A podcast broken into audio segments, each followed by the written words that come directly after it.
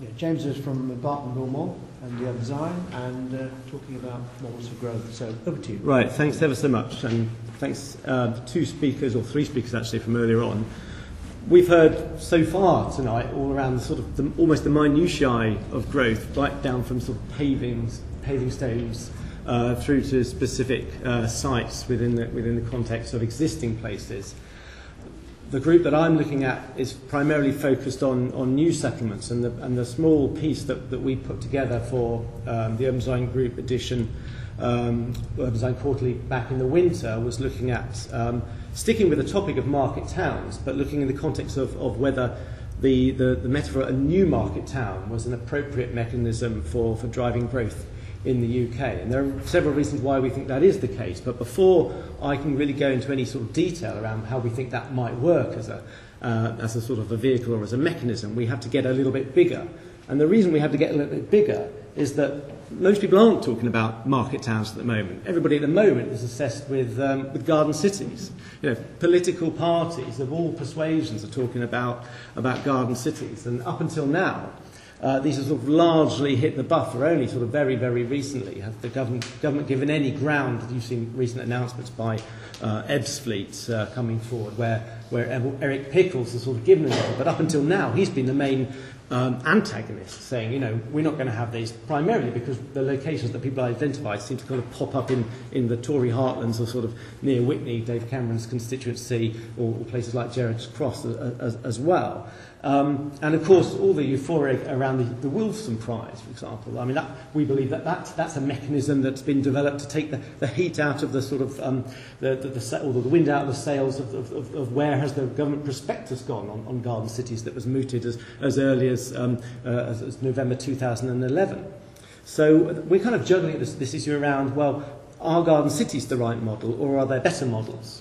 Um, but as I said, we have to look big. And the reason why we have to look big is because of some of these numbers. And I'm not, a, I'm not really a numbers man, but there, uh, some of the numbers on, on, on this slide, I, I, I had to go and double check this. I thought 5.8 million new households by um, 2033. I, I've got the maths wrong there. That, surely that, that, that can't mean households. You know, that's got to be individuals or something like that. No, I've gone back back to the back to the census data, back to the population statistics, and this is borne out of the latest 2011 statistics as well, um, or 2013 statistics, and that still holds ground. And that, they're talking about um, 232 new households per year being formed. And when you start to multiply that up and take it all the way forward, as we've done there to 30, 2033, that's a really, really big number. And you know, how are we going to reach that number through the sort of incremental, the infill growth that we just heard about in the previous presentation? My particular view is, you know, we're not, we're going to fall well, well short if that's our, if that's our strategy. So small scale growth in isolation, of course, this is not a one, there's no one size fits all solution. Small scale growth just can't be the answer. And, and this pretty simple slide just takes that 5.8 million dwellings and shows you, well, you're talking Greater London plus Manchester plus Leeds plus Reading up there, which is the largest town in, in the country, which is, not a, which is not a city. Pull all that together. Got to have all that again uh, by 2033, which is pretty, pretty scary stuff, really. So, again, going back to that sort of second side of the politicians saying it's my idea to have a new city, is, is do we have a consensus around new cities, for example, in the UK? Are they, is there a common ideal about what that about what they mean and what design standards they should perhaps relate to. You know, we've seen uh, uh, examples, Brasilia, um, you know, what potentially uh, grandiose uh, Corbusier planning can bring to a place when you start trying to bring Uh, an enormous city from scratch uh, in, into being. But if we start to look at our towns and cities in the UK, we quite, we, we quite quickly, with the exception of some of the new towns, reached the conclusion that none of them were developed from scratch. Well, I mean, they were at some point in history, but they were never planned comprehensively from scratch. They all evolved out of other settlements. They evolved out of different reasons. This, this recent phenomenon of housing growth being the driver for new places is, is, is, is, is a recent phenomenon. It's been, it's been defense, it's been geography, and geophysical aspects that have resulted and, and, and uh, driven the, the settling of places over history. And we, we, we're sort of forgetting a lot of that aspects at the, those aspects at the moment. You know, I, this adage that Rome wasn't built in a day, fair enough, but it wasn't planned in a day either. So we, I think we forget about that aspect of that. You know, this is much bigger. This is around the creation of places and the building blocks that go to support those places. Uh, and I want to get down to understand, you know, going back to the minutiae of place and the, and the key elements of that. But what, what are the things that you have to get right? And are there uh, replicable models that you could, you could sort of expand upon and use these then as the building blocks of places, the sort of the Lego of our profession, if you like. But before we can do that, we, we've still got to get to tackle this issue of scale. I mean, a little bit off, off message here, but uh, we had this um, session at New London Architecture with uh, Lord Wolfson on the Wolfson Prize, and somebody asked him the question, well, how, how big is a city? You know, what's your definition of a city? He said, oh, it's the, it's the commonly understood definition of a city, dodging the question. Well, there is, there is no sort of commonly understood uh, definition of, of city, but what we know is when we're sort of comparing a number of places, in fact, all of these are, are in fact, um, well, the first two here are, are, are, are sort of towns, the first one here, Ebbsfleet, isn't probably even yet a place yet. It's sort of emerging as a place. But that red square that you see on the, on, on the, on the, on the uh, screen there is a 9 by 9 kilometre, 8,100 hectare square, which uh, Lord Wilson suggested was the size of our new garden city, and that we needed four of those of 200,000 uh, homes apiece uh, that would sort of meet part of our housing agenda, although from the figures I've shown you before, even that is still just a sort of a small um, element of that. But how does that relate to places such as Letchworth? which is, which is you know, you, might consider sort of a new market town possibly, uh, in terms of it's been a place created from scratch. Um, but places such as Ebbsfleet, recently announced, you know, it's just a very, very small blip in the context of just one of these, which still doesn't go all the way to meeting anything like our um, housing growth needs. And then sort of putting this in a little bit sort of more context as well. I mean, St David's there over in Wales, is, which, which only had its city status restored in, in, in 1994 at the behest of Her Majesty, um, but is, is the smallest city that we have in, in the UK.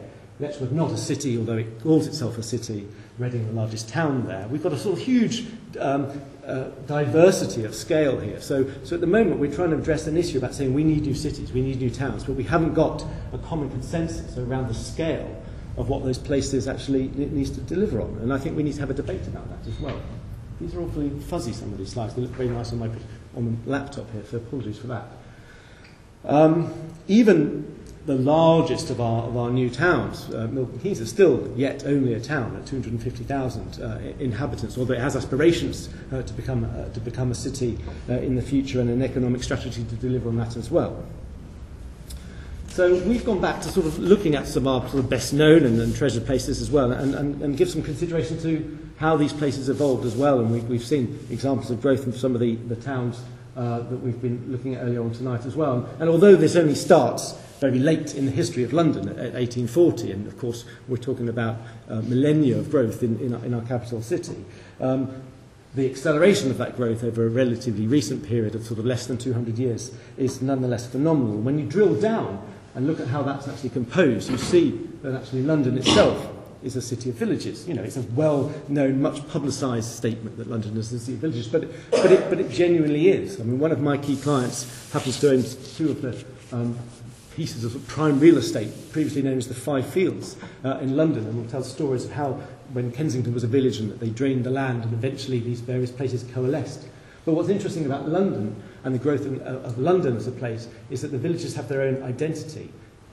Clearly, over time, they will have been competitive, but now you have this very sort of uh, happy equilibrium of different places, different centres with their own roles and characteristics. In the recent, most recent phenomenon, probably of Old Street Roundabout, is a good example of that how the city's evolved over time. But it's, what it really has evolved as is a city of neighbourhoods. And that, that is my sort of core message, really. It's around taking the neighbourhood as, that, as the key element of growth and understanding what, what, what's the essence uh, uh, at the heart of a neighbourhood? How do, you, how, do you, how do you set that really as the driving force for growth? So in order to address that, we've sort of had a look at some of the different aspects of, of, of, of city form and, and, and urban form. Um, the, the top left example there is the garden city, that, that, that, that's Welland um, which ended up being sort of, you know, you remember Howard's plan, of course, which had everything uh, in the middle, and it was only ever shown as a diagram. And of course, it's been stretched and pulled a little bit according to, to context. So well, the question mark is there, well, does that, does that work as a piece of, of urban form wherein neighbourhoods effectively, collectively, could grow around uh, and form a, a replicable model? And the next one there is the new town, that's Harlow there. So Gibbard's plan lots of fragmented areas of green, actually not particularly walkable distances in, into the town centre, lots of segregation around that, albeit quite a lot of sort of neighbourhoods in name at least, not necessarily in function though. And then going back to the sort of topic of this evening, the bottom left one, that's the market town. But that's the historical market town with the mantle of urban extensions that we've just seen in Anthony's presentation around the edge. Set, us, set out distances away from the walkable sort of the middle of, of, the, of those places as well. And quite often, uh, protected by then uh, by a further mantle of, of, of green belt as well, you know, preventing all of that future growth. So we've taken a slightly different model and we said, well, clearly the notion of walkable centres uh, is, is, is well researched, well practiced, well respected as a model as well. Um, but what if, rather than sort of parachuting in new settlement forms into, the, into a, a very precious landscape that we have in the UK, that we, we go back to this model of the, of the trusted model of the market town, and we can't even claim um, to, to sort of invented this idea ourselves. And gosh, I mean, how could we? But there was a particular project that we were working in down in, in Sussex, uh, where the local authority had a growth requirement of some 8,000 or so units. And it was a classic scenario where there was a site over here and they were having a knocking, knocking a site over there, etc. as well. And, and the councillors had the, the wherewithal to say, well, what people really value in this area of Sussex is the, are the market towns. We all, we all agree that, that that's a trusted form of growth. It's recognised. We understand what it means. You know, despite all the rhetoric around garden cities, if you were to ask the average person on the street, you know, where are the garden cities or what are the characteristics of garden cities, they wouldn't know. And I was, I was even as, as, as cheeky as to state in the article for the magazine that I was at a, at a design uh, council event and uh, a practitioner asked the same question and, and the panel couldn't actually answer what is a garden city in terms of the design criteria around that as well.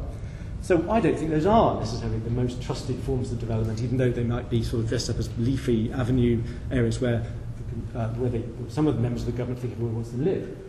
But market towns undoubtedly are trusted. They are, they're not also a, a, a model limited to the UK. The, the, the work that, that some of the practitioners that I'll go on to refer to in a moment look back to in terms of across Europe as a whole were virtually all originally market towns as well. It's, it's, a, it's a universal model for, for growth and a universal model for, for, for, for, for trusted growth. And the reason for that is because it came into being for, for, for genuine reasons, for, for trade and, and interaction as well. However, we still feel that plonking a whole load of market towns around the UK simply because we've called them market towns is probably not, not, the, not the correct solution. So we've looked at this notion of the sort of polycentric approach, going back to how London has evolved as a city of villages and saying, could we, could we work on a polycentric, look at a, a number of villages coming forward? You've still got the quantum of growth to deliver on your infrastructure because you're doing it all together. Um, but you're doing it in a much more sort of softer, integrated fashion with the landscape, you know, working with topography, all the various constraints. And those individual centres, of course, can all be um, walkable. And they may sort of have a little bit of sort of wrangling between the two as to which is the most competitive of those, which becomes the sort of the true centre. And the model starts off by suggesting that the, the heart is productive and allotments and all that sort of wonderful stuff that we like to talk about. But the reality of how we deliver that and whether produce from there really ends up on those tables is another question. So that might end up being a, a development in the future, but the point is you deliver the quantum and the mass first to support that, to support that not the other way around. One of my biggest bugbears is that, that is, is the agent who tells me, or the retail assessor, that I'm, I can only put a Londis and, a, and, a, and, a, and you know, possibly some kind of sort of pub into my sort of 5,000 scheme master plan because the retail capacity isn't there to deliver that. Well, we're starting the wrong way round if that's the, if that's the strategy that we're taking. So this just kind of really goes to sort of break down why we think that that pattern of growth works. We're not saying that the kind of classic radial form doesn't work. We're simply saying in the respect of the quintessential British landscape, it's more difficult to put that into a specific place unless you have that cohesive singular land ownership. The good thing about the polycentric model is that it also responds to differences in land ownership as well. It's more flexible as a model. If you can't get that parcel, you just rotate the model around and you find the next parcel to work that as, as well. And although, it, I mean, technically, it could still work as a grid, that, that, that, those, those aspects are not necessarily um, exclusive. Um, and then the way that that grows up, and we have done, we've done work with actually with, with Baxter's upstairs on this, uh, and we believe that it is an infrastructure-like model. Uh, you, there are certain criteria for where you would necessarily locate market towns of this description. Uh, and one of the key criteria is access to existing infrastructure. There are various sort of overlays between access to existing infrastructure, proximity to uh, economic drivers, um, lack of environmental constraints, etc. And if you do a sort of sifting exercise of that, these places almost um, reveal themselves as to where they should be located. A lot of them tend to sort of pop up in the green belt, which is something of an irritation. Um, but don't see that as an environmental constraint by, by any means. That's, that's solely a planning constraint, and that can be dealt with. Not easily, but it, it can be dealt with as well. So the notion is to build up your place out of several of these centres. And this is, I mean, although the model as a whole is, is, is scary for the industry in terms of house builders, it's, it's quite attractive to the, to the bigger promoters who say, well, we'd like to get in early. We, we, have, a, we have a history of of, of, of holding land and, and of land stewardship. So we also think it's a, it's a model that particularly resonates well with some of the landed estates, and we've been working with a number of those to take this forward um, as a development as well. But the notion is it's several centres built up over time. And, and this is perhaps not the best image. This is, this is something we did in Studio Go West um, for the Harlow North suggestion, but the, the notion here is really just around the neighbourhood as the building block of that. Now, and the neighbourhood itself could also be synonymous with the, with the town centre. Um, you've got to start that somewhere, and getting something at the heart of that town centre is, is absolutely uh, paramount. And that's why we went back. And this is why I asked that question of, of the good folk at the Design Council and Kay, was did they understand the principles of the garden cities? Um, and, and in order to, for me to understand those myself, not only have to go and have to read Howard, but I had to read um, Unwin, who obviously um, designed Letchworth as a place and had his own ideas, he in turn, of course, had gone back to, to Sitter, who, who had examined almost every historical urban centre uh, in, in Europe and, and, and determined how those had evolved as places as well.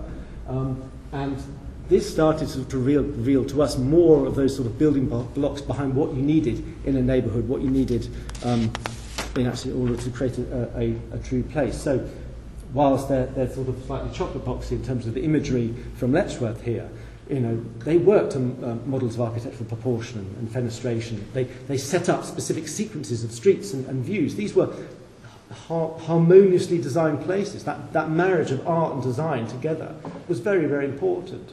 And I haven't really seen any of the commentators to date, in respect to garden cities, really sort of talking about those factors um, uh uh, uh, uh, uh, as driving elements. And this is just a scheme that we, we have worked on where we started to, to challenge ourselves to say, if we're thinking about compositions of streets and spaces, I mean, it's not far removed from design coding, admittedly, but we're starting to think about the compositions rather than the minutiae of the block, thinking of the composition of the streets and the, the setback and the gables and what really matters as places. And that's how the architects of the garden cities approach their, their, their towns as well.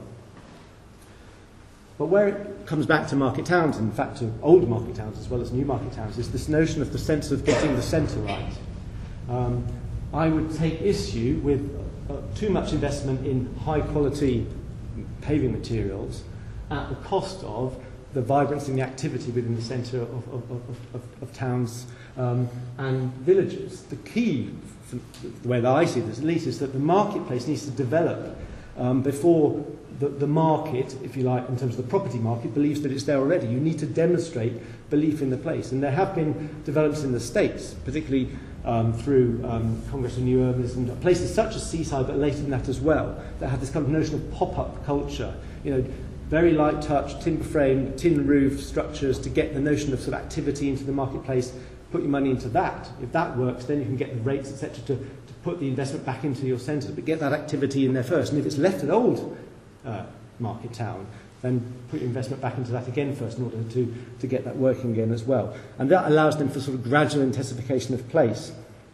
And there's a commentator, uh, Steve Mouzon, I don't you know of him, he's uh, Miami-based uh, uh, chap, uh, he's in practice, and he worked on a, um, to use the Americanism, the DPZ uh, master plan of Sky in Calhoun County in Florida. And he was given a couple of parcels to look at, and, and he knew that the end phase of this place would be quite dense and quite developed, but at the outset, that wasn't really going to happen. The interest wasn't there, the market wasn't there. So he said, well, what mechanism can you develop to allow for sort of gradual intensification of places as well?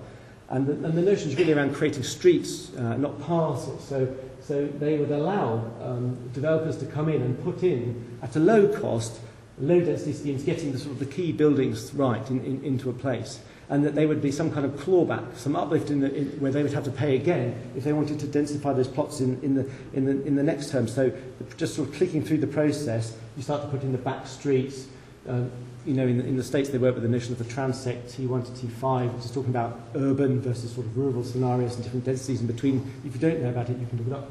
Um, and they sort of go through this process of each time that one of these blocks intensifies, um, that there's some payment made back then to the landowner as well. Um, but the place is evolving almost as historical places evolve, rather than, as we see in the UK, single developer or house builder coming in, building in that parcel, everything looks reasonably similar. Um, the streets are all designed the same. There's very little richness, there's very little mixed use because nothing has really facilitated the delivery of that. This is a different approach. Um, and that's sort of the eventual endpoint then as part of that process then as well. And, and this is a, just a couple of examples, and I know they don't look like too much really, um, but you've got to start somewhere. So this is um, St Charles Newtown in, uh, in Missouri, and again, I mean, they, they just put these little sort of timber shacks there. They don't, I mean, that's how they were sort of on, on sort of day one, when the sort of street is functioning. They don't actually look too bad. And then there's a couple of brick buildings when they're in the process of replacing this. This is the process they went through at Seaside as well. So you're, you're, you're building your, your, your centre um, from, the, from the middle outwards, but you're creating this notion of, of, of, of market through sort of low-cost structures. You're allowing for gradual identification over time. And I suppose this is sort of one of the closest mechanisms that I've identified, certainly in terms of identifying mechanisms for um, systemized organic growth, if that's not an oxymoron, which I'm sure it is. Um, um, but that's effectively what we're trying to do. We're trying to sort of say how places evolved over time, get in the richness of those places, get in the vitality of those places, but identify systems to deliver that um, as, as well.